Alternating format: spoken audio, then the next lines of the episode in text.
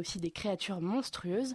En tout cas, le film a attiré du monde. 370 000 personnes sont allées voir La Grande Muraille et on en parle ce soir dans l'extérieur nuit. On en parle.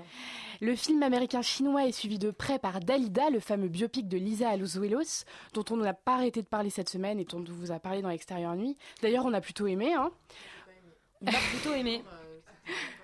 En tout cas, vous êtes 340 000 à avoir vu Dalida cette semaine. Et loin derrière, on retrouve La mécanique de l'ombre, film d'espionnage avec François Cluzet et Denis Podalides, qui a attiré 120 000 spectateurs et dont on vous parle ce soir.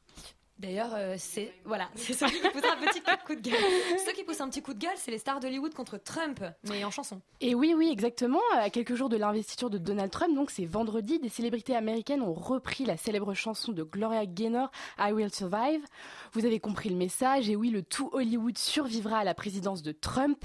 Dans cette vidéo, on retrouve Nathalie Portman, Amy Adams, Matthew McConaughey ou encore Andrew Garfield. Après les Emmy Awards et les Golden Globes, le monde du cinéma américain n'est pas prêt de se réconcilier avec Trump. D'ailleurs, certains chantent et d'autres pas.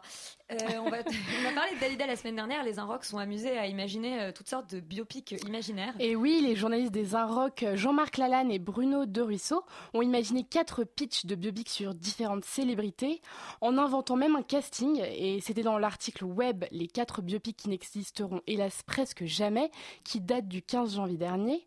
Parmi ces biopics, ils imaginent notamment la vie du chanteur français Michel Berger, qui serait magnifié par François Ozon. Et oui, pourquoi pas Michel Berger serait, incarné par Louis Garrel et France Gall par Anaïs de Moustier.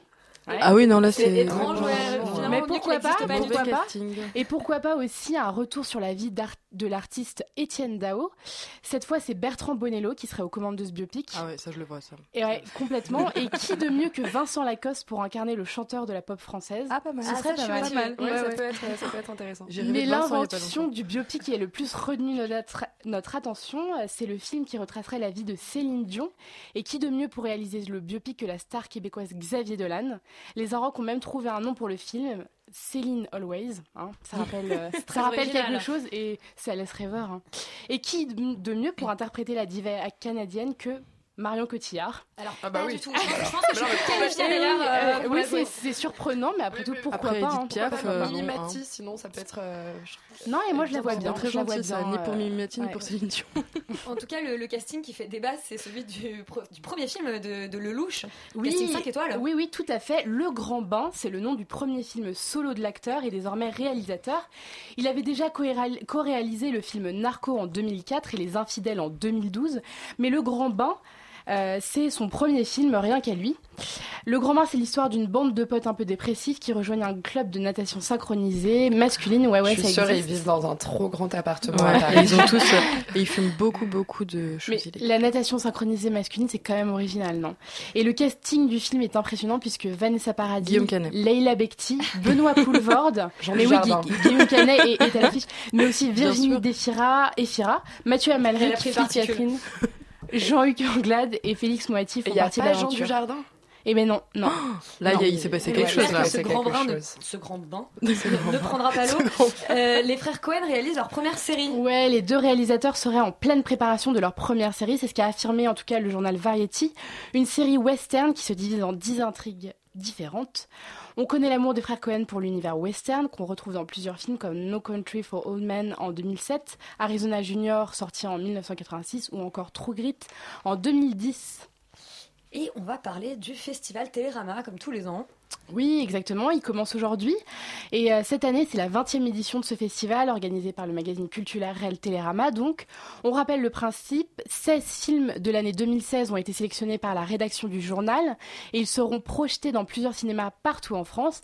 Parmi cette sélection, Elle de Paul Verhoeven, Moi Daniel Blake, Café Society, Julieta, Nocturama, Juste la fin du monde, France, La Tortue Rouge, Ma vie de courgette, Aquarius, Victoria ou encore L'économie du couple.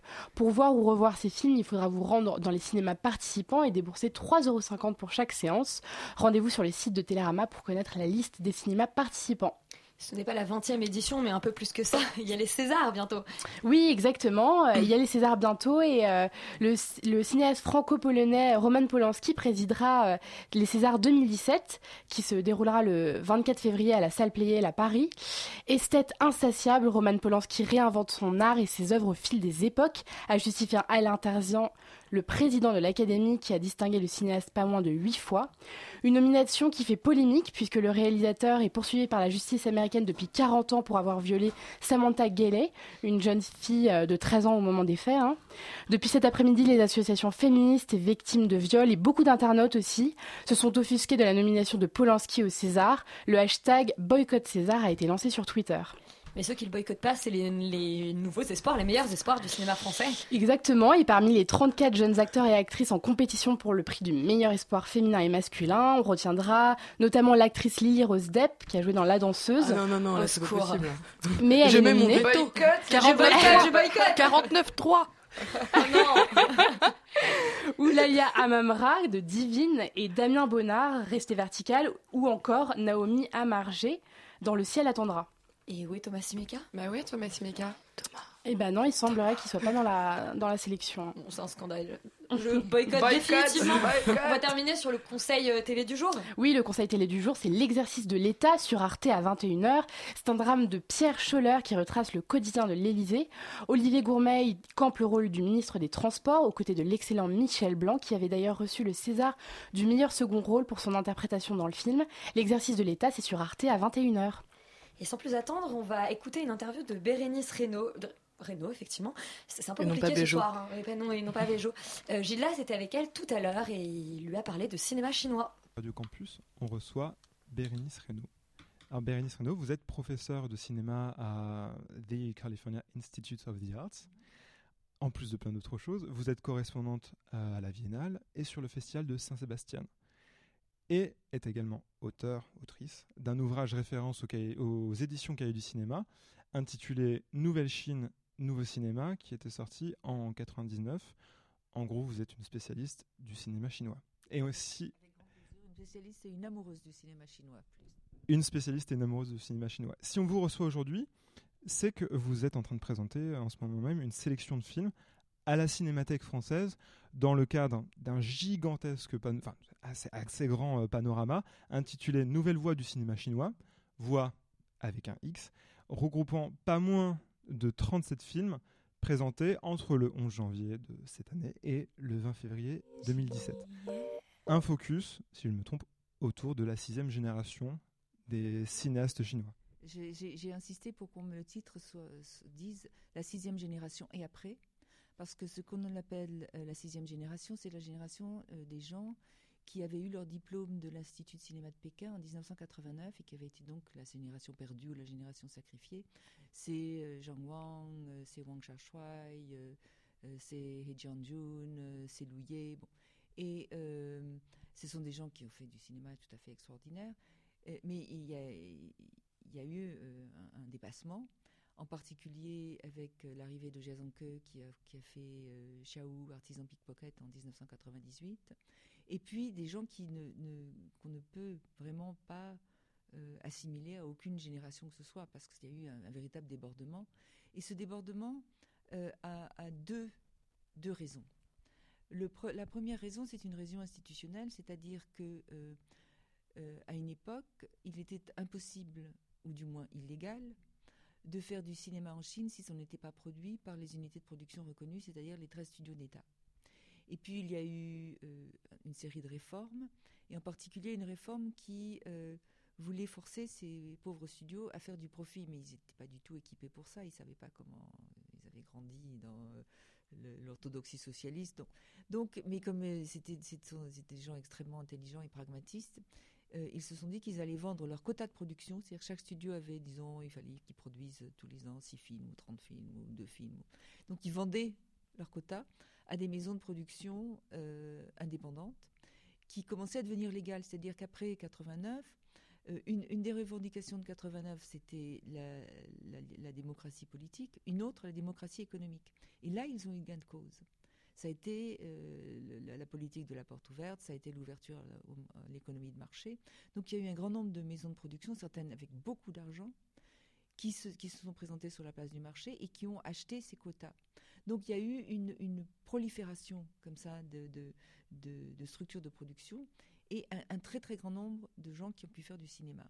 La deuxième raison, c'était qu'en 98-99, les premières caméras numériques sont arrivées en Chine et ça a permis à n'importe qui, à votre concierge, à votre coiffeur, à la fille du coin de la rue, si elle le désirait, à faire des films avec des petites caméras numériques. Et donc, il y, a eu un, débordement par la base. Et les gens se sont mis à tourner des images, des images, des images, parce que pendant très longtemps, c'était donc un privilège des studios d'État. Alors, il y a eu énormément d'activités de, dans le domaine documentaire, mais aussi dans un domaine que j'appelle paradocumentaire ou hybride, c'est-à-dire de, films qui se font, qui sont des films de fiction, mais qui se sont tournés dans des conditions documentaires, c'est-à-dire qu'on va trouver des endroits qu'on n'aurait pas pu montrer avant au cinéma. Bon, Jazanke parle de, avec les caméras numériques, il ne faudrait plus qu'aucune image soit interdite. Alors on va se planter en face d'un immeuble en démolition. On voit les gens qui ont, été virés de leur maison parce qu'on va construire euh, autre chose, le stade olympique par exemple, ou euh, le barrage des Trois Gorges. Bon, euh, on va tourner ça. On va dans, tourner dans un salon de coiffure qui est en fait un bordel illégal. On va tourner dans une prison, on va tourner dans, dans, dans, une, dans un poste de police. Bon. C'est vrai que, bah, pour le rappeler, Tia est parrain de, la rétrospective euh, sur laquelle que vous avez mis en place. Et euh, effectivement, euh, vous pouvez absolument expliquer pourquoi. Donc Jason Que, c'est quelqu'un. J'ai eu énormément de chance, c'est-à-dire que j'étais en retard pour terminer mon premier livre. Et je, donc, j'ai donc emmené manuscrit, enfin mon ordinateur avec moi au festival de Hong Kong où j'y étais en écrivant à euh, mon éditrice qui était Claudine Paco. Euh, je suis en retard, je suis en retard. Et puis j'ai vu Chiaou, artisan pickpocket, au Festival de Hong Kong, qui fait que j'ai pu faire un, post-scriptum au livre et en parlant de ce film, qui était le premier film de Jason que je découvrais. Et par la suite, Jason et moi, nous avons entretenu, nous nous voyons régulièrement. Euh, je suis son travail, j'ai des conversations avec lui. Et puis, à un moment donné, il s'est mis à produire des films de jeunes réalisateurs, en plus d'avoir écrit un certain nombre de textes qui ont été très importants, euh, qui, qui défendent le, cinéma euh, indépendant chinois. Et euh, il a aussi découvert le, numérique avec In Public, qui avait été une commande du festival de Jeonju. Donc c'est quelqu'un qui est vraiment au cœur d'un certain nombre de choses. Et j'étais même allée au festival de, Shanghai à euh, une discussion qu'il avait organisée à une, des universités de Shanghai pendant le festival de Shanghai et qui était sur le cinéma des femmes, euh, qui n'est pas un sujet particulièrement euh, mis en avant en Chine actuellement, mais lui, il faisait un effort et dire si vous regardez le nom des, jeunes cinéastes qu'il a produits, il y a un certain nombre de femmes. Song Fang et Queen Lang, dont je montre le travail euh, dans, cette euh, rétrospective. Donc, euh, je lui en avais parlé. Et quand j'avais discuté au départ de cette rétrospective, c'était bon, c'était une idée de Serge Toupiana, qui à l'époque était donc directeur de la Cinémathèque française. Ça a pris trois ans pour qu'on puisse préparer, trouver le moment, le bon moment, les ressources, etc. donc entre-temps, c'est Frédéric Bonneau qui est devenu le directeur, mais je tiens à, saluer et remercier Serge Toupiana, que je connaissais par mon, travail au cahier du cinéma. Euh, d'avoir de m'avoir invité à faire cela. Et on en avait parlé. Il m'a dit il y a deux personnes que je souhaiterais voir associées à la rétrospective. C'est Isabelle Glachan. Isabelle Glachan est une productrice française qui est également représentante d'Unifrance en Chine, mais qui, qui produit des films indépendants chinois en Chine. Euh, des films très très bien et qui est une véritable connaisseur, connaisseuse, une véritable connaisseuse pardon, euh, du, cinéma chinois et qui est une amie et qui m'a vraiment donné beaucoup de, conseils, de commentaires, de retours. Euh, donc ça s'est très bien passé de ce point de vue-là. Je, tiens également à la, remercier. Et puis, Jason Que, je lui ai dit, bon voilà, euh, on va faire ça. Euh, et Serge, Serge Toubiana m'avait dit, ça serait bien si vous nous donniez une carte blanche. Je lui ai dit, oh ben non, ça va pas marcher du tout parce qu'il y a trop de boulot, c'est beau parce que lui demander de, de, de, de programmer certains films. J'ai dit, mais j'ai une meilleure idée. On va lui donner carte blanche, c'est-à-dire qu'on va lui dire, qu'on va montrer des films des jeunes réalisateurs qu'il a produits. Alors il en a trop produit, donc j'avais pas la place de tous les montrer, mais j'ai produit, j'ai montré en fait ceux qui parmi les premiers. Et puis il m'a dit deux choses importantes. Il m'a dit euh, ce qui a été euh, capital pour le développement du cinéma indépendant chinois pendant, pendant ces les 15 années que, que tu veux montrer, c'est qu'on établit un pont entre le monde des arts et le monde du cinéma. Et la deuxième chose qu'il m'a dit, c'est que si tu veux montrer un film de moi, ça sera Plaisirs inconnus, c'est-à-dire c'est son premier long métrage en numérique. Alors le, euh, le pont entre, avec les arts plastiques, euh, j'en ai fait un petit peu moins que j'aurais aimé pour un certain nombre de raisons, mais j'ai quand même euh, réussi à convaincre la Cinémathèque de me donner la petite salle pendant 24 heures et d'organiser une projection continue en boucle d'une installation de, l'artiste plasticien Yang Fudong, qui est également un amoureux fou du cinéma. Et on a montré New Women, comme ça, de 14h à 21h. Et puis j'ai montré deux films d'animation euh, avant Single Man de Hao Jie, euh, de Shun Shun, qui est également, qui, comme Yang Fudong, sort de l'Académie des Beaux-Arts de Hangzhou, qui est, la, qui est une, école des Beaux-Arts qui avait été créée à l'époque de la Chine républicaine qui était la, une, extrêmement importante. Il s'agissait de donner aux jeunes artistes chinois une formation qui soit comparable à ce qui était euh, le modèle de l'époque, c'est-à-dire la formation dans les grandes écoles d'art européennes. Et euh, c'est quelqu'un qui utilise son, sa carrière d'artiste, il est, représenté par des galeries, il est très bien payé, pour financer son, véritable amour qui est le cinéma d'animation. Donc j'ai montré ces deux petits films. Donc ça c'est quelque chose que je dois vraiment à Jason Ke et Jason Ke euh, a été d'une très grande bienveillance pour soutenir la, rétrospective, etc. Donc c'est comme ça qu'il est devenu le parrain. Mm.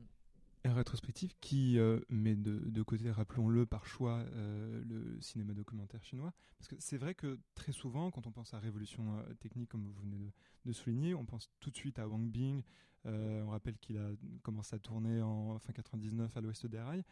Et c'était, c'était, oui, mais l'ouest des rails, c'est fin 99.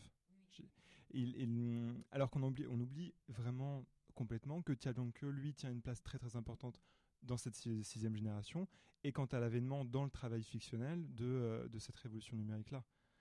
Voilà. Jason il ne faut, pas oublier, c'est que c'est quelqu'un qui n'a pas arrêté de passer du documentaire à la fiction. Et d'ailleurs, je montre In Public, qui est un documentaire, et euh, il y, a eu, plusieurs instances de ce, double travail de Jason Que, c'est-à-dire que In Public, il est allé dans la ville de Datong à la demande donc du festival de Jeonju, il est resté 45 jours il a tourné, euh, il, a, sélectionné 30 plans séquences parce que ça devait être un, court métrage euh, pour montrer euh, la, vie des habitants de cette ville minière qui était complètement au bord de la banqueroute.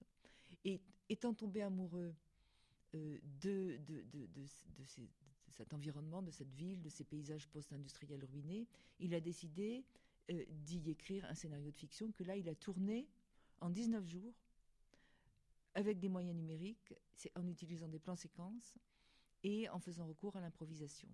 Et il a renouvelé ce, dispositif quand il a fait Dong et euh, Still Life. Dong, c'est un, peintre qui s'appelle Liu Xiaodong, qui est un, peintre très très important dans les milieux chinois et euh, qui fait des, grandes peintures euh, murales et donc il était venu euh, sur le site de destruction, reconstruction de, du barrage des Trois Gorges euh, pour tourner, euh, pour, pour, pour, pardon, pas pour tourner, pour peindre les, les travailleurs qui étaient employés à la démolition. Et il avait demandé à Jason qui est un, ami, de faire un documentaire sur lui. Et c'est ce qu'a fait Jason Et Jason est tombé amoureux, une fois de plus, donc de, de, de, ces paysages, de, ces, de, ce, paysage ruiné, euh, sur le point d'être détruit par les eaux, etc. Et il y a, on a écrit une fiction de deux personnes, euh, une femme et un homme, qui viennent chercher, chacun chercher leurs époux respectifs qui sont perdus dans, la ville sur le point d'être submergés. Et puis il a fait d'autres documentaires aussi. Alors, pour, pour, rappel, et pour ceux qui ne le sauraient pas encore, In Public et Plaisir Inconnu euh, repassent le 16 février à la Cinémathèque les deux films. Donc là, là, on parle de révolution numérique et cette perspective d'explorer des endroits reculés de la Chine, mais aussi de découvrir différemment euh, l'espace urbain. Un certain nombre de ces films se passent aussi dans la ville avec des caméras assez légères. Et vous le dites, hein, ce sont vos, vos mots, avant tout pour restituer une image plus juste de la société chinoise, mais aussi de jeter un regard précis. Et ça, alors, j'en profite pour faire un petit détour. Lors de, j'étais à la séance de la rivière Suju de, de et un homme à la fin de la séance s'est levé et a dit, ce sont également, euh, ce sont également ces mots, si j'arrive à les retrouver. Ah oui, alors, il dit, ce sont toujours des histoires en marge qui ne parlent pas de la, de, la société chinoise, ce sont toujours des histoires de putes et de gangsters. Qu'est-ce que vous avez envie de lui répondre? Ne sais pas où il a vu une pute dans ce film, premièrement. Ni euh, ni Moudan ne sont putes. Moudan est une, c'est une petite fille gentille dont le papa est un trafiquant d'alcool, mais c'est pas de sa faute, qui tombe amoureuse d'un coursier qui lui-même a des liens euh, assez lâches d'ailleurs avec la, pègre, mais euh, et puis Mémé, elle est, c'est une showgirl, c'est très clair. Elle dit, moi, je fais pas d'extra, c'est-à-dire je couche pas avec les clients. Donc c'est bon. Alors des histoires de pute, moi je veux bien. Bon, s'il veut, projeter, c'est vrai que Sujun, elle est tellement merveilleuse que s'il avait comme ça des fantasmes sur elle, c'est son problème. Euh, des histoires marginales, je tiens à, puisqu'on parle de Jiazanke, et c'est quelque chose que j'ai dit euh, dans une, autre de mes présentations, c'est que quand Jiazanke a reçu euh, une commande de la ville de Shanghai pour faire un film documentaire sur Shanghai euh, à propos de l'exposition mondiale qui a eu à Shanghai, il, a, il a sélectionné cette très belle séquence d'ouverture où le vidéaste qui est le personnage principal mais invisible de la rivière Suzhou montre la ville d'un point de vue subjectif. Et c'est la ville où est né Louillet, et c'est une ville qu'il aime. Qu'il aime comme on peut aimer une personne, c'est-à-dire qu'on en voit aussi également les défauts. il parle donc de la beauté, mais aussi de la saleté de la rivière Sudjo. Qu'est-ce qu'il montre dès le deuxième plan? Il montre un chantier de construction ou de destruction. Il y a des gens qui sont en train de démolir euh, quelque chose pour rebâtir autre chose. moi, je vais à Shanghai tous les ans, je peux vous dire que c'est vraiment à ça que ça ressemble, Shanghai. Bon des histoires marginales, est-ce que euh, ça veut dire que les gens de la classe ouvrière euh, sont des marginaux Alors, c'est intéressant parce que les gens de la classe ouvrière, à une époque, dans le cinéma chinois, c'était le sujet de l'histoire, c'était le sujet de toute fiction possible. La classe ouvrière, maintenant, c'est la classe ouvrière telle que la montre Zanke dans, par exemple, Touch of Sin. C'est les travailleurs migrants, c'est les gens qui sont déplacés, c'est les gens qui ont perdu leur, leur, euh, leur maison, c'est ça la Chine. Alors que ce soit des marginaux, moi je veux bien, mais alors la marge est en train d'envahir le centre. Et ce sont les gens qui vivent dans des belles maisons qui sont vraiment euh, euh, la minorité. Alors ça, dépend aussi de ce que de ce qu'on entend par euh, marginaux. Si c'est marginaux, ça veut dire ça, ça, devient une sorte de d'adjectif moralisateur pour dire vous êtes mis en dehors de la société. Euh, bon, c'est pas très intéressant, effectivement. Mais quand il s'agit de, catégories entières de population euh, qui, sont exploitées par le système des gens, des, travailleurs d'usines qui vivent dans, dans les dortoirs des usines parce qu'ils n'ont pas d'argent pour se payer des maisons, euh, des gens dont, la maison a été démolie dans le renouveau urbain de Shanghai, des gens qui vivotent de petits trafics de petites combines, ce qu'on voit dans la rivière Sudjo, c'est ce qu'on voit dans Les Plaisirs Inconnus. C'est ça la majorité de la population. Donc, euh, de même que quand moi, ça me fait toujours rire quand on parle euh, aux États-Unis, par exemple, on parle des femmes et autres minorités. J'ai envie de leur dire, mais vous savez que les femmes, ça fait 51% de la population, alors c'est pas vraiment une minorité. Donc, la question des marginaux, c'est la même chose. Ça, ça dépend de quel point de vue on se place. D'autant que.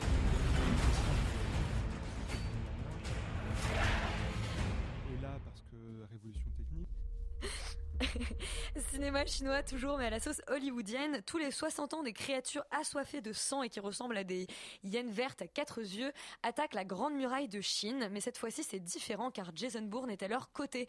Zoltan, tu as beaucoup aimé ce film Non, j'ai pas beaucoup aimé, mais j'étais agréablement surpris. Je m'attendais vraiment à, une horrible. Euh, la bande-annonce n'était pas flatteuse. Hein ouais, exactement. Et finalement, non, c'est plutôt sympa. C'est le gouffre de Helm, euh, mais revisité à la sauce grande muraille. Quoi. Il y a Legolas qui est interprété par Matt Damon ce coup-ci et, ça tue des monstres de manière euh, un peu euh, fantastique euh, avec des effets spéciaux moyennement pas toujours convaincants. Mais je trouve voilà il y a des art design sympathiques. je trouve les armures tout ça ont une, une gueule vraiment intéressante. Je sais pas si toi ça t'a plu.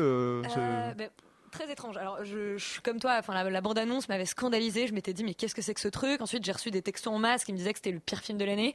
On est début janvier, mais déjà, les gens euh, pensaient que ce serait le pire film de 2017. Donc, c'est vous dire le, les réactions à la sortie. Le pire, ça aurait été la, Grande Muraille 2. peut-être une suite. Euh, non, écoute, en fait, euh, j'ai été aussi plutôt agréablement surprise, mais peut-être parce que je m'attendais vraiment à, une, à un cataclysme. Le, le, le film a effectivement un design qui est pas toujours, enfin qui, non, qui est plutôt convaincant en fait dans l'ensemble. Ouais, je trouve qu'il y, a des vraies audaces là-dessus. C'est bien. Enfin, tu vois, j'aime bien les armées qui sont divisées par couleur, les, les armures vraiment euh, qui brille, un côté vraiment audacieux là-dessus. La, séquence de fin avec les vitraux, j'ai trouvé des images vraiment marquantes.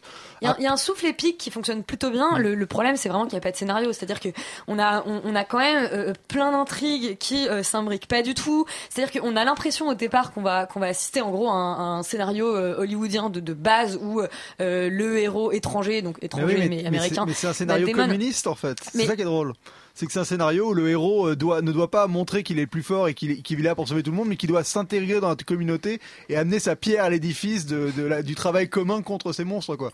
C'est vraiment la morale tu, tu, le, tu, le rapprocherais de, euh, du personnage? Bah, qui était déjà un réalisateur asiatique euh, qui fait un film à Hollywood. Bon, c'était adapté d'une BD française, mais il y avait déjà cette idée. ah, du, du Snowpiercer. Oui. Bah, oui, au moins, moins dark évidemment, mais oui. réussi aussi. oui, oh, moi j'avais adoré le Snow. Oui, bien sûr, parce que le Snowpiercer est vraiment, mais mais il va plus loin et, et c'était un Coréen, je crois, hein, Oui, c'est un Coréen. Mais euh, non, là, j'ai trouvé que c'était intéressant dans le dans le côté où c'est le contre-pied de ce que tu peux t'attendre. Par le, il y, a aucun personnage qui est au-dessus des autres, qui est réellement le héros en fait. Et je trouve ça surprenant. Euh... On a quand même un couple de, de têtes, mais qui serait Matt Damon et la et la, et la. Oui, mais c'est moins que d'habitude, enfin moins que ce que d'habitude, tu vois. Et par la romance, ils vont pas jusqu'au bout, ils le gardent vachement en, surface. Oui, mais le, problème, c'est peut-être ça aussi, c'est que le film est, sans arrêt en surface. C'est-à-dire qu'effectivement, moi, j'étais assez contente qu'il y ait pas mal de trucs qui soient désamorcés, qu'il y ait quelques personnages qui arrivent à, avoir leur trame. Je pense par exemple au, au, jeune homme, euh, bon, je, vais, je vais pas spoiler, mais le, jeune homme qu'on retrouve assez bah, régulièrement, auquel le Matt Damon s'attache un peu. Bah, typiquement un truc communiste, le petit mec, le petit larbin de base qui a le droit de donner son avis au général de l'armée, tu vois, et que les gens l'écoutent. Enfin, c'est, je trouve ça rigolo cette, cette manière. Mais par exemple, toute l'intrigue avec Pedro Pascal qui du coup interprète le, enfin l'ami, le compagnon de route de, de Matt Damon. Et alors lui, il a son intrigue complètement à part. On l'oublie pendant 30 minutes. Enfin, il y, a quand même un truc où c'est-à-dire qu'on on a l'impression que les enjeux euh, auraient pu être là et puis le film file à toute allure, saute des étapes, ce qui fait qu'à la fin on se retrouve, on se dit mais merde, genre. Moi c'est, la partie que j'ai, j'ai trouvé ça dommage qu'il a, celle-là, elle était vraiment pas intéressante cette partie de on va voler les machins et, et on veut s'échapper. En fait, à partir du moment où ils sont sur la muraille, je trouve que le, le problème, la problématique est assez intéressante pour rester dessus. On doit défendre ce mur, euh, enfin, et, et, je trouvais ça dommage que justement, t'as raison, ils se perdent sur des espèces de voies parallèles avec euh, le William côté. Dafoe qui sert voilà, William Dafoe qui sert à expliquer pourquoi les gens parlent anglais. C'est à peu près le, le, seul truc. Mais euh, voilà, je trouve que dans l'action, il y a quand même des choses assez surprenantes. Euh, ça va, ça va loin. Il y a du, voilà, ça, ça utilise du ralenti, du vraiment euh, des, des, espèces de, de, passages où la caméra, elle, on s'arrête sur une flèche, voilà, sur une flèche au ralenti. Enfin, des, ce genre de, ouais, l'effet un peu Matrix style, bullet time, enfin toute cette espèce très esthétique pour le coup. Exactement, ouais, il y a, avec des, vraiment, donc il y a cette imagerie que je trouve intéressante. J'ai trouvé le design des monstres euh, un peu lambda pour le coup, ils m'ont pas. dégueulasse, ouais. ouais voilà, proche du dégueulasse, un peu la mode Starship Trooper. Il y a des parallèles comme ça avec pas mal de films, je trouve, avec Starship Trooper, avec le Seigneur des Anneaux. Euh, avec. Euh, moi j'ai l'impression que c'est un film qui aurait dû couper, qui aurait dû durer 3 heures et qui euh, et qui a été. ah non, je pense pas. Je pense qu'il est assez, il est assez simpliste donc. Le, non mais le, le, fait est, le fait est qu'on a l'impression au départ qu'ils essayent vraiment de construire un truc avec les armées et que finalement tout est tout est escamoté en 10 secondes. Enfin il y, y, a un truc un peu un, un peu étrange. Euh, Bon, voilà. Apparemment, c'est le plus gros succès, comme nous l'apprenait Camille tout à l'heure, euh, de la semaine. Donc, on va pas particulièrement vous encourager à aller voir ce truc à moitié réussi qui, qui performe déjà euh, tellement en salle, mais c'est moins dégueulasse que prévu. Il serait sorti cet été, j'aurais, j'aurais, je pense que j'aurais été très agréable. Genre, j'aurais dit, ouais, c'est un des meilleurs des blogs, c'est le meilleur blockbuster de l'été, quoi. Alors que là, il est sorti là, euh, bon, bah, pourquoi pas, quoi. Mais non, honnêtement, euh, je, moi j'ai trouvé, j'ai trouvé ça euh, divertissant, c'est le terme quoi. J'ai pris euh, le vraiment film popcorn, quoi, on va dire. Bon bah popcorn, pourquoi pas, et divertissant. On en restera là pour la Grande Muraille. On va tout de suite passer à la pause musicale. Et Stéphane, qu'est-ce que tu nous annonces? Et on s'écoute un morceau qui s'appelle Nobody Speak de DJ Shadow Fit Run the Jewels. Thank you.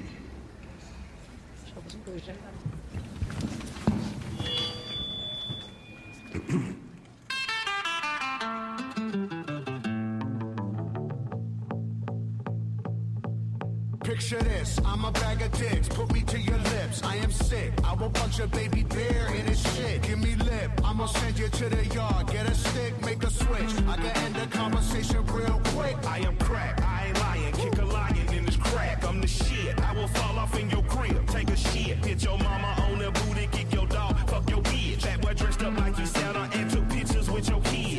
kids. We will cut a frowny face in your chest little wench. I'm unmentionably fresh, I'm a mensch. Yeah, correct. I will walk into a court while it wrecks, screaming, Yes, I am guilty, motherfuckers, I am death. Hey, you wanna hear a good joke? Nobody speak, nobody get choked.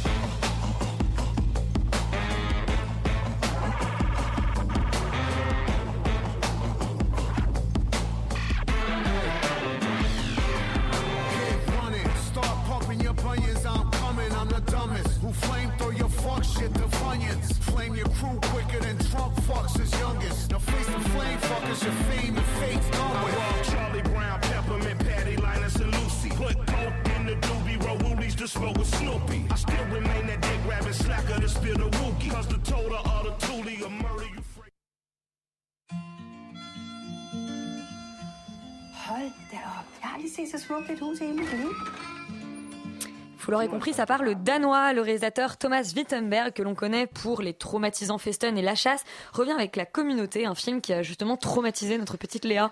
Notre petite communauté est complètement traumatisée, mais j'ai presque autant que la transition musicale hein, quand même, qui était, qui était plutôt pas mal. Euh, de quoi ça parle? Alors euh, la, la communauté, ça se passe dans les années 70 au Danemark, et c'est l'histoire de Eric et Anna. Euh, donc ils sont un couple qui a euh, la quarantaine. Oh, la Euh, cinquantaine, à mon avis. non, parce qu'elle fête ses 43 ans dans le film. Oui, mais ils ont l'air d'avoir la cinquantaine, les acteurs, quand même. Voilà, c'est c'est un couple qui a la quarantaine mais qui a l'air très fatigué. Ils ont une fille qui s'appelle Freya qui a, qui a 14 ans et donc en fait au début du film, Eric euh, hérite de la maison de son père. On comprend qu'il n'a pas revu son père depuis 22 ans, mais il hérite de cette très belle maison, euh, très grande maison, dans un quartier huppé de Copenhague. Et naît alors l'idée euh, au sein du couple de déménager et d'emménager dans cette euh, maison. Mais comme ils n'ont pas les moyens euh, d'entretenir 450 mètres carrés de maison avec un grand jardin, ils décident de créer une sorte de communauté. Donc d'inviter leurs amis à venir vivre avec eux, à emménager avec eux dans cette Enfin, maison. leurs amis, leurs connaissances, parce que finalement, ouais. ils sont pas si amis que ça. Ils sont pas si amis que ça, mais, euh, mais voilà, ils décident donc de, de vivre tous ensemble et de faire en fait un véritable partage de la maison, c'est-à-dire que lui refuse une partie de l'héritage et va diviser ses parts de la maison avec euh, ses, autres, euh, ses autres personnes qui viennent emménager avec eux. Alors, du- coup, on assiste au début à la création de cette communauté, mais la communauté et la vie en communauté n'est pas finalement le thème du film, parce que le thème du film, c'est beaucoup plus le, mariage et la fin d'un mariage, puisque euh, l'histoire va rapidement prendre un autre tournant lorsque le père, Eric, qui est professeur d'architecture, commence une liaison avec une de ses étudiantes de 24 ans qui s'appelle Emma. Et, euh, Et qui est un peu une, la copie conforme de, euh, de sa femme en, avec 30 ans de moins. Quoi. Voilà, c'est la copie conforme de sa femme avec 19 ans de moins, puisque sa Oui, femme exactement, fête c'est ce que j'étais en train de 43 ans. penser. J'étais en train de faire le calcul. 24 non, mais euh, 43. une, une- très très belle blonde. Euh, il décide d'annoncer quand même sa. Sophie nous fait coucou, elle se prend pour la très belle blonde du film. Oui, euh, alors, c'est une très belle blonde interprétée par Sophie Catherine Gallet.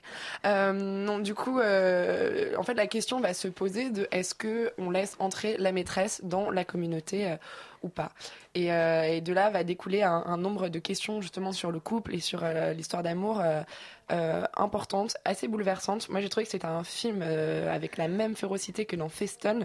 Ça m'a un peu retourné en sortant parce que, en fait, on, s'attache, je trouve qu'on s'attache dans le film aux deux personnages du couple. On s'attache à Eric, le père, qui est quand même le propriétaire de la maison au début et qui va céder justement ses parts de cette maison, qui est la maison de son, en- de son enfance, dans laquelle il a grandi, pour permettre à sa femme, qui est elle, qui a, a, au départ, c'est son idée de vivre en communauté. Donc on est quand même attaché à ce personnage. On est très attaché au personnage d'Anna, de sa femme, qui est présentatrice télé euh, au Danemark, que tout le monde connaît, qui est, qui est une Qui est nana une quand même star. très belle. On est très attaché à eux et finalement dans ce déchirement on est on est complètement perdu puisque on sait plus vraiment euh, lequel des deux euh, détester pour pour leur choix à la fois la femme qui va laisser la maîtresse s'installer en même temps le mari qui, qui impose ça qui Et parce que c'est aussi la femme qui choisit quand même de laisser la maîtresse installée sous le toit, c'est elle Voilà. qui propose. mais ce qui est assez ça, voilà, particulier. Ils sont vraiment très libéraux, ces Danois. Ouais, mais il y a, il y a beaucoup, il y a, il y a- ça pose beaucoup de questions. Il y a, il y a des scènes Libéraux, vraiment. euh, non, mais il y a Libre, des, quoi. Il y a des scènes très très dures, euh, notamment euh, la, la scène. Donc en fait, dans cette communauté, pour toutes les décisions euh, qui ont à faire avec la maison, ils, ils votent. Et euh, donc ils sont tous réunis autour d'une table et ils votent à main levée, euh, oui ou non. Mais en fait. Inconsciemment, en, dessous de ce vote, il faut que le vote soit unanime et que tout le monde euh, vote oui. C'est pour ça que les votes sont souvent remis en question. C'est que quand on s'installe pour voter, on part du principe que tout le monde va voter oui à la proposition. Et donc là, quand il y a ce choix de est-ce que Emma, la maîtresse, peut venir s'installer, d'un coup, on voit le personnage d'Anna qui est complètement bouleversé et qui dit mais non, mais moi, j'avais proposé qu'elle soit juste de passage, euh, provisoirement. Et donc ça, ça crée une espèce de, conflit euh, au sein des personnages. Au début, les amis sont plus du côté d'Anna, vote non. Puis lui enfin, finit par, quand même par péter un câble. Et puis, et puis, euh, lui s'évanouit en plus quand il pète des câbles, donc c'est assez impressionnant. Et puis, euh, et puis il y a cette scène, non, mais vraiment une scène très très forte où, euh, en fin de compte, la, situation est intenable et où ils vont tous se retourner vers Freya, donc qui est la, jeune fille de 14 ans du couple, pour limite lui demander de choisir entre son père ou sa mère pour rester dans la maison, puisque la situation est devenue intenable. Et cette scène est, est vraiment vraiment bouleversante et, et il y a vraiment une tension, enfin, je trouve très féroce et je trouve qu'on sent vraiment l'héritage de Feston. On sent vraiment. Euh, Mais je trouve, que de manière euh, générale, euh, Wittenberg a tendance comme ça à démarrer ses films assez tranquillement, presque un peu autour du thème et, petit à petit à, se, à se recentrer, à faire vraiment monter la tension. donc moi, pour moi, c'était un film sur la crise de la cinquantaine, mais autant pour moi, c'est un film sur la crise de la quarantaine. c'est quand même donc voilà un homme qui, comme tu le disais, qui revient dans sa maison d'enfance. C'est une femme qui est obligée d'accepter en fait ce qui est devenu son, son mari, ce qui est devenu son couple. Et tout simplement, c'est un peu un film quand même sur la fin d'un rêve, la fin, le fin, fin, la fin des années 70 en fait. Parce que toute cette idée quand même de, de elle, elle décide en fait de s'installer en communauté parce qu'elle s'emmerde dans son couple. Dès le départ, il y a un problème. C'est-à-dire qu'elle, au, début, elle lui propose, elle lui dit allez, ça, ça m'amuse et tout. Et, et, très rapidement, elle lui dit en fait, je m'ennuie j'ai besoin de voir d'autres personnes. Et, on sent qu'elle a quand même une complicité avec d'autres personnages. on, sent qu'il y a quand même tout, ce, tout cet arrière-goût-là. Et, euh, et voilà, bon, ça, se termine plus ou moins dans une sorte d'amertume qui est euh, euh, c'est la fin de, de, l'époque de l'amour. c'est un très beau film, vraiment qu'on vous encourage à aller voir. C'est vrai parce que là, du coup, je vois, je vois cette métaphore où quand ils vont à cette espèce de plage pour se baigner, la première fois au début du film, ils vont quand même complètement à poil et à la fin, ils, ils vont pour jeter les cendres. Ils vont pour jeter les cendres d'une personne décédée et, c'est vrai que c'est un peu ce côté rhabillez-vous les hippies, c'est fini. Non mais c'est vraiment un film là-dessus. je pense que c'est tout à fait ça. Non, c'est un, très très beau film qu'on vous encourage euh, tout à fait à aller voir. Euh, en revanche, les films qu'on vous conseille pas du tout d'aller voir, euh, c'est La mécanique de l'ombre et Belle dormant. Sophie, c'est ton petit coup de gueule de la semaine. Voilà, donc tout petit petit parce que bon, il n'y a pas non plus grand chose à dire sur ces films, je pense, mais ils valent pas la peine qu'on en parle. Non, non. Bon, alors La mécanique de l'ombre, je pense que vraiment ça vaut pas la peine qu'on en parle. C'est alors c'est calqué sur euh, une vague en ce moment qu'on voit qui est euh, la mode du thriller politique et qui je trouve donne des choses très très belles comme par exemple le grand jeu l'année dernière de, de Nicolas Pariser que j'avais vraiment trouvé absolument incroyable. Et il y a eu aussi, donc, euh, comme euh, le, coup de cœur de ce soir, c'est ça? C'est ça. Le conseil télé du jour. Voilà, le conseil télé du jour. Tamara aussi. Ah oui, pardon, Tamara, j'ai Alors, le conseil télé du jour, est-ce que tu peux nous le renommer? Oui, alors là, j'ai plus. L'exercice de l'État. L'exercice de l'État, voilà. Donc, qui est vraiment euh, un grand film aussi sur, sur, sur la politique et sur l'exercice du pouvoir. Et, et, sur les groupuscules, enfin donc bon, le grand jeu c'est plutôt sur les groupuscules anarchistes, gauchistes qui, qui, qui, vivent autour de Paris. Euh, et, en tout cas, bon voilà, ce film-là, euh, la mécanique de l'ombre essaye de surfer sur ce genre de film, et aussi sur les films américains qu'on a pu voir. Euh, je pense par exemple au Marche du pouvoir ou ce genre de film. C'était pas très très bon. Oui, mais bon, qui était déjà mieux parce qu'au moins il arrivait à faire quelque chose de spectaculaire et à, et à nous donner ce qu'on a envie de voir quand on va voir ce genre de film, si au moins il n'y a pas de réflexion politique derrière, de nous donner du grand spectacle. Et là, vraiment, le film, donc la mécanique de l'ombre, n'arrive même pas à nous donner ni de réflexion idéologique, ni politique, ni esthétique. Il y a aucune. On a marre, peut-être on en a juste marre de voir Clouzet tirer la gueule. Et, exactement, c'est euh, exactement ça. Mais en fait, le problème, c'est qu'on ne voit que Clouzet, enfin Clouzet qui est soi-disant un mec euh, qui est donc aux alcooliques anonymes, euh, chômeur plus ou moins, enfin qui représente un espèce de lâche total, qui ne s'engage dans rien, qui ne veut rien, qui ne prend aucune décision. Enfin vraiment. Et pourtant, il arrive tellement pas à se mettre dans ce rôle-là que tout ce qu'on voit, c'est François Cluzet qui essaye de jouer au chômeur, mais sauf que tu vois que clairement le mec non n'est pas chômeur. Tu vois. touche des millions. voilà. Donc non, donc très mauvais film. N'allez pas perdre votre temps avec ça parce que c'est même pas une bonne distraction. Euh, et ensuite La Belle Dormante, donc c'est une réadaptation euh, euh, du, du, conte La Belle au Bois dormant. Pour ceux qui juste ont enlevé quelques petits mots. Voilà, c'est ça. C'est Belle Dormant. mais du coup, je pense que le, scénario perd un grand coup. C'est ça. Ah oui, là, clairement, ça, ouais, ouais. Euh, et écoute, euh, oui. Est-ce que bah, les écureuils de la forêt chantent dans le film? Non, non, non. Mais en fait, il y a, y a, déjà il y a un très gros problème d'étalonnage. Tous les tous les plans sont verdâtres, donc c'est un peu étrange. Ça fait vraiment. Enfin bon, après peut-être que c'est un parti esthétique. Mais alors j'ai pas compris quelle est la, signification symbolique de ce Nils Schneider est verdâtre aussi? Nils Schneider est aussi un peu verdâtre. Enfin, il a du blond qui, tourne sur, qui, enfin, qui tire sur le verdâtre. C'est pas terrible. C'est peut-être un, un, remake entre La Belle au Bois dormant et Shrek? Ouais, peut-être. Mais en tout cas, je pense qu'ils ont essayé de faire quelque chose comme Podam, tu vois. Mhm. Et sauf que, euh, enfin, Podam donc de demi. De hein. demi, oui. Et, euh, et sauf que, enfin, quelque chose de féerique comme ça, sauf que ça marche pas du tout parce que, certes, on sait où, comment ça va finir, etc. Mais il ne, il ne prend, enfin, il lance plein de pistes comme ça de, voilà, de petits gags loufoques, etc. Mais ça prend jamais, il les explore jamais ces pistes et au final, il fait juste euh, ce qu'on attend de, de ce conte, mais, mais sans le moderniser ou bien même même enfin c'est pas je demande pas à ce que tout soit forcément modernisé mais en tout cas un regard neuf et c'est il n'y a pas de regard. Enfin il y a vraiment même pas finalement euh, au bout du compte euh, avec euh, Agathe Bonitzer le film de Jaoui Bakri a été plus féerique et ah il était c'était comment il s'appelait déjà au bout du compte. Au bout du ah oui c'était ça au bout ah j'avais beaucoup aimé parce que là du coup on retrouve on retrouve Agathe Bonitzer dans dans Belle Dormant donc on peut s'attendre dans ce film oh là là. Mais il y a une direction d'acteur mais mais moi, moi je l'aime pas elle est pas géniale je trouve Agathe Bonitzer. C'est pas une nous terminons ce tour de taille avec, avec l'analyse psychologique à retourner, euh, à retourner vers le Disney. Le Disney, non, moi je pensais plutôt Podane de demi. Hein. Ah aussi. Oui, oui, c'est quand même, euh, c'est quand même mieux que, Disney. Euh, d'accord, je ne suis pas tout à fait d'accord, mais c'est pas grave. On va eh ben, écouter moi, je suis la bande-annonce du nouveau film de Ben Affleck, Live by Night. Even if you win today's battle, there's so much violence in what you do.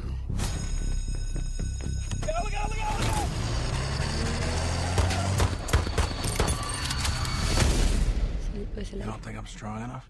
I don't know if you're cruel enough. Powerful men don't have to be cruel. Une alerte. J'ai une annonce importante à vous faire. Non, ne spoil pas. Ne Stéphane spoil pas. a changé de camp en 2017. C'est mort, mort. Il a fait. Il n'aime plus les films. Il n'aime plus les films. J'ai surtout vu un film de Ben Affleck. Ce qui est... Bah, Argo, c'était pas mal, attends. D'ailleurs, c'est Live by Night. Hein, je dis Live by Night, mais il s'en va pas, il vit. Je leur dis, euh, je leur dis euh, Argo, fuck euh, themselves. Non, peut-être pas aussi sévère avec Argo. C'est vrai que je l'étais avec The ah, Argo, il était pas mal, franchement. Ça Mais ce n'est pas le propos. C'est que dans un film de Ben Affleck, il y a beaucoup Ben Affleck. Et là, ça ne déroge pas à la règle. C'est un film qui a son, qui a son lot de d'immenses clichés en fait. C'est euh, l'histoire d'un homme en fait, Live by Night, c'est l'histoire d'un homme qui, alors euh, déjà la scène d'introduction, il a fait la guerre pour aider euh, les Français à combattre les Boches. Déjà là on est quand même dans du gros niveau. Euh, les, les, et c'est dit, c'est dit, tel quel quoi. Et euh, c'est un homme en tout point qui en fait décide de ne pas devenir gangster, mais simplement de ne plus obéir à aucune règle. Donc il n'est pas gangster, il est juste hors la loi. Juste anarchiste. c'est un homme qui met un point d'honneur à faire des distinctions constamment tout au long du film, et du coup il nous fait une leçon perpétuelle. Il est irlandais, mais c'est le seul à ne pas avoir d'accent. Il est fils de flic, il est hors la loi. Son principe, c'est qu'il est droit tout le temps. Quand il, quand il bosse pour l'Irlandais et qu'il le tape, il se tape la maîtresse de son patron irlandais, il se la tape, mais par amour, pas du tout. Euh, voilà, pour, euh, pas, il, il s'en veut pas du tout. Et quand, il, quand le patron irlandais le bat à mort et se disparaît sa maîtresse et pense qu'elle... C'est Ben Yolo à Fleck. Hein, c'est sa vie, sa crise de la cinquantaine. de la tuer et se faire quand l'Irlandais menace de la tuer, euh, de. Bon, bref, pardon.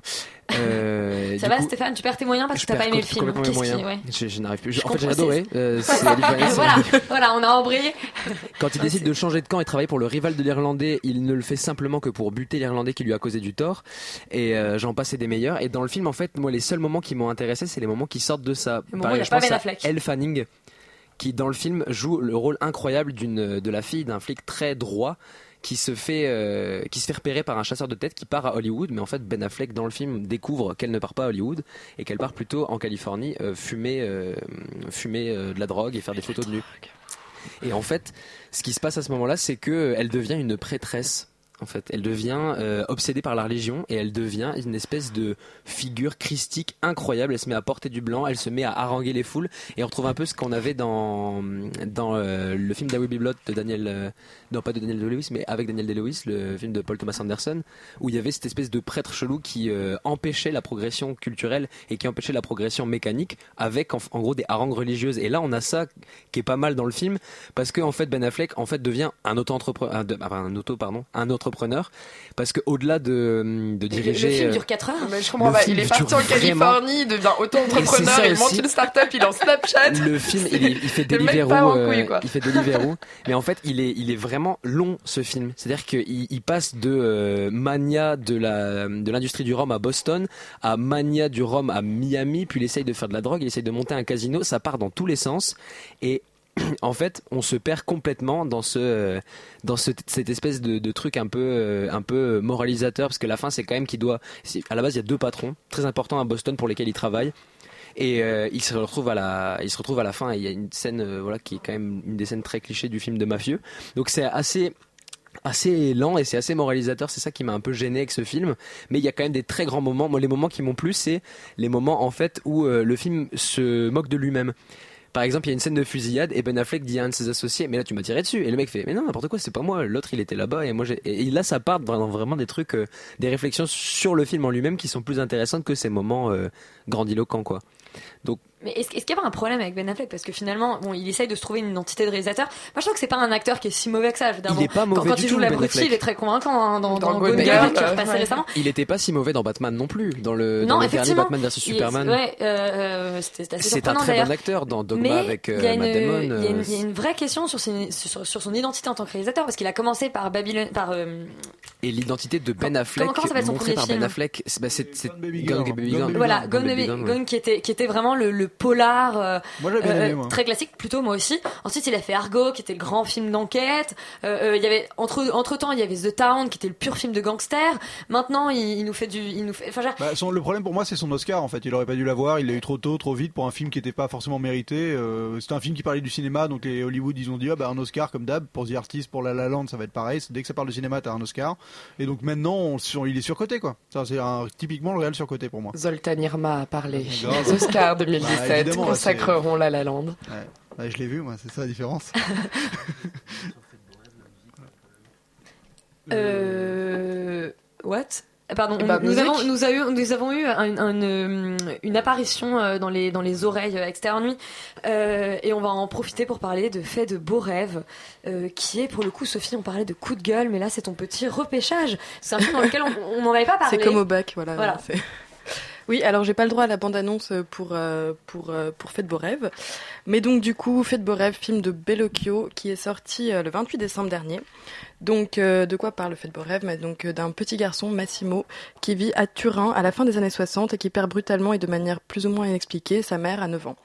Donc autour de ce souvenir et de cette perte et de cette mère qui est devenue à la fois un fardeau et un phare, le film s'attache à nous montrer par des allers-retours entre passé, présent, réalité, fantasme et souvenir, la vie de ce Massimo devenu journaliste. Le film donc peu à peu se forme autour de cette absence et de la, fin, de la figure de l'absente et de l'absence et du mystère qui entoure sa mort.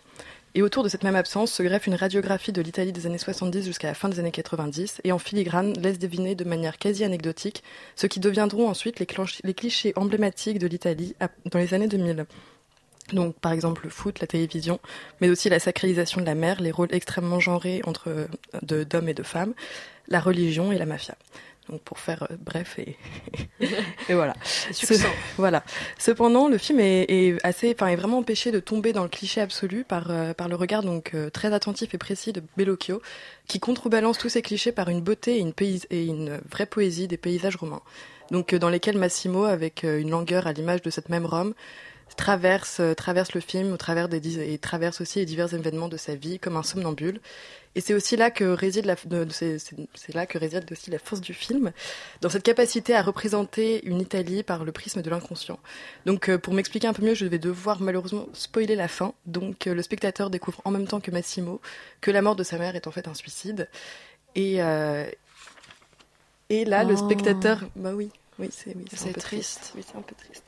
Et là, le, donc nous, spectateurs, tout comme Massimo, ouvrons les yeux sur les indices qui ont été dispersés dans tout le film comme un petit poussait pour euh, et de enfin donc voilà des choses que nous que nous ne pouvions voir que nous ne pouvions comprendre ou bien plutôt peut-être que nous ne voulions pas comprendre tout comme Massimo et donc ça je trouve que c'est vraiment très intelligent et très fort en fait d'avoir réussi à nous à nous plonger vraiment dans un inconscient et nous avoir mystifié en fait d'une certaine manière et euh, voilà donc par exemple deux exemples comme ça le spectateur tout comme Massimo durant tout le film de manière inconsciente et sans vraiment jamais l'exprimer euh, ouvertement accuse en fait le père de la mort de sa mère. Et enfin, le deuxième exemple que je voulais citer, c'est une scène très très forte à Sarajevo quand il est journaliste où il assiste en fait à la mise en scène d'un enfin, un photographe met en scène une photo qu'il est en train de prendre où il déplace un petit garçon qui vient juste de perdre sa mère à côté du corps de sa mère pour avoir une photo très euh, voilà euh, la photo qui fera qui fera scandale etc qui fera parler et cette scène a posteriori vraiment prend tout son sens quand on, quand on comprend euh, quel est la enfin quel est le, le destin de la mort de, de, de, la mère de Massimo euh, donc voilà, donc plusieurs raisons pour aller euh, pour aller voir ce film, qui est vraiment un film très doux et très et très nostalgique. Il faut peut-être se dépêcher d'aller voir. il faut peut-être, euh, oui, c'est vrai qu'il est il est encore projeté au Balzac sur les Champs Élysées et et dans deux trois autres salles, mais vraiment très peu.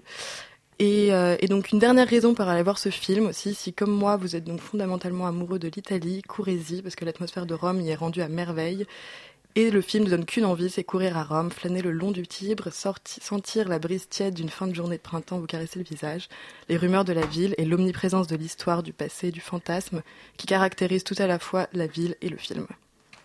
Ça donne vraiment on, se, envie, hein. on se confie au eh bel ben, oeil de ah voilà la, la, blague de Sophie. Et maintenant c'est la minute de notre Sherlock. Léa, tu vas nous parler de Sherlock, mais aussi des orphelins Baudelaire sauce Netflix. Il y en a un que t'as aimé, l'autre que t'as moins aimé, mais je ne veux pas spoiler. Ouais, alors je vais tout de suite vous parler de, de, de celui que, que, que j'ai qui m'a le plus marqué.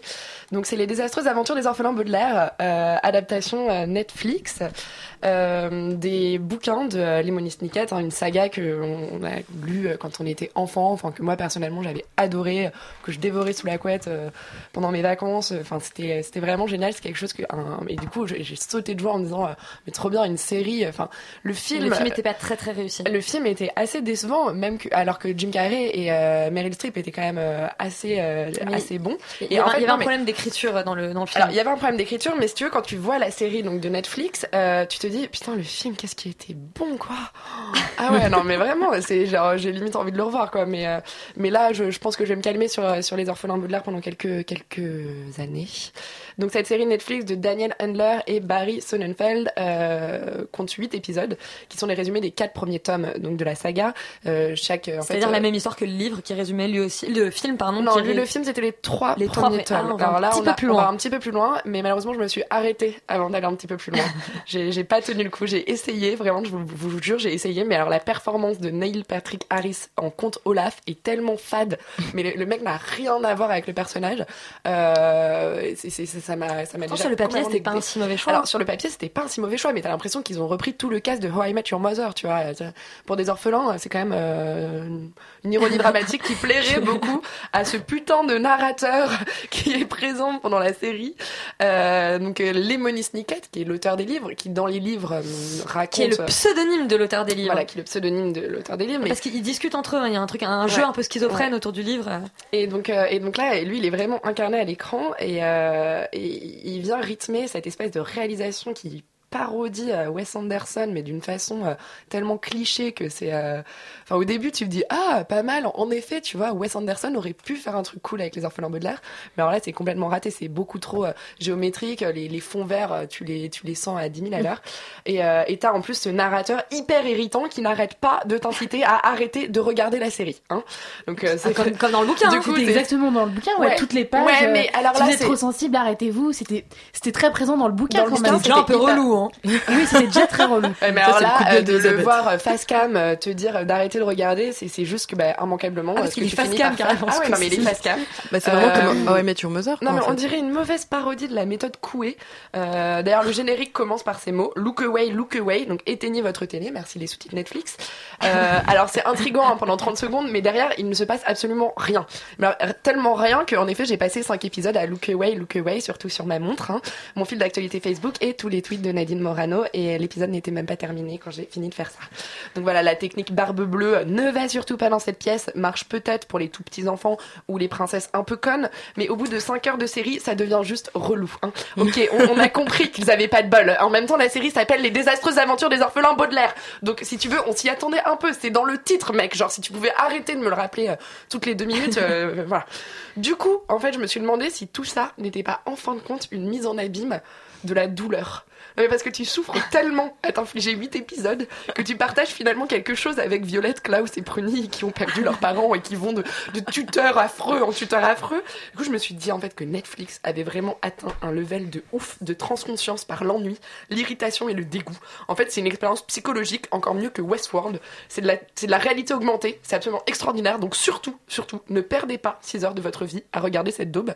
Euh, look away vers Sherlock, je pense. Sherlock, élémentaire mon cher Watson.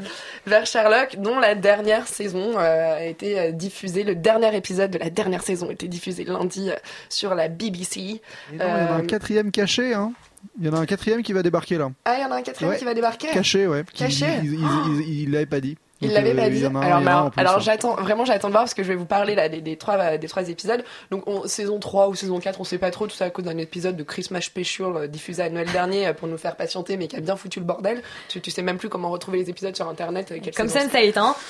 Donc c'est la série de Steven Moffat et Mark Gatiss avec bien sûr Martin Freeman et Benedict Cumberbatch, à moins que ce ne soit Body Snatch Cumberburn ou Bernovich Cumberbatch ou Buffalo Cumberbatch, bref Sherlock Holmes quoi. et donc il est accompagné du fameux Dr Watson et de sa mystérieuse femme Mary et de son frère Mycroft et de Mrs Hudson, tout ce beau monde réuni au 221B Baker Street pour donc trois derniers épisodes, mais peut-être un de plus.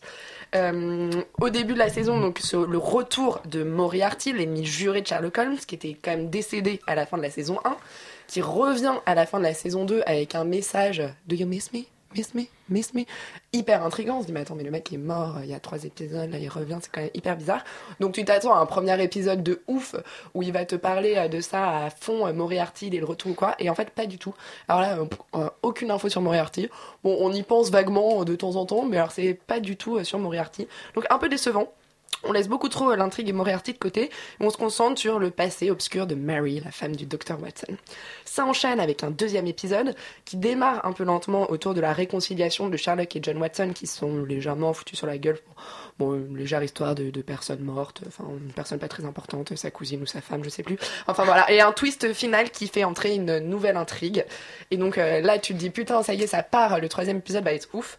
et le dernier épisode, donc c'est la résolution quand même avec une espèce de fin en mode tout est bien qui finit bien euh, et toute la petite famille vit euh, heureuse euh, sur Baker Street.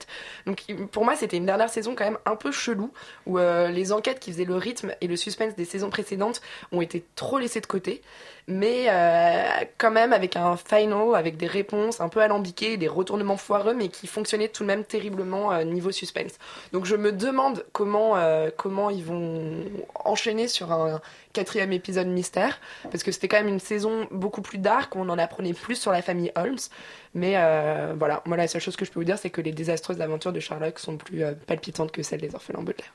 Bon écoutez, c'était pas une grande semaine, hein. on vous encourage plus ou moins à aller voir la Grande Muraille, on vous encourage vraiment à aller voir la communauté, surtout fuyez la mécanique de l'ombre et Belle Dormant, Live by Night également. Euh, on vous propose de faire de beaux rêves pour le coup. Oui et de vous intéresser plus à Sherlock Holmes qu'à l'horrible nouvelle série Netflix, dont Look Away. On est de retour la semaine prochaine. Bonne soirée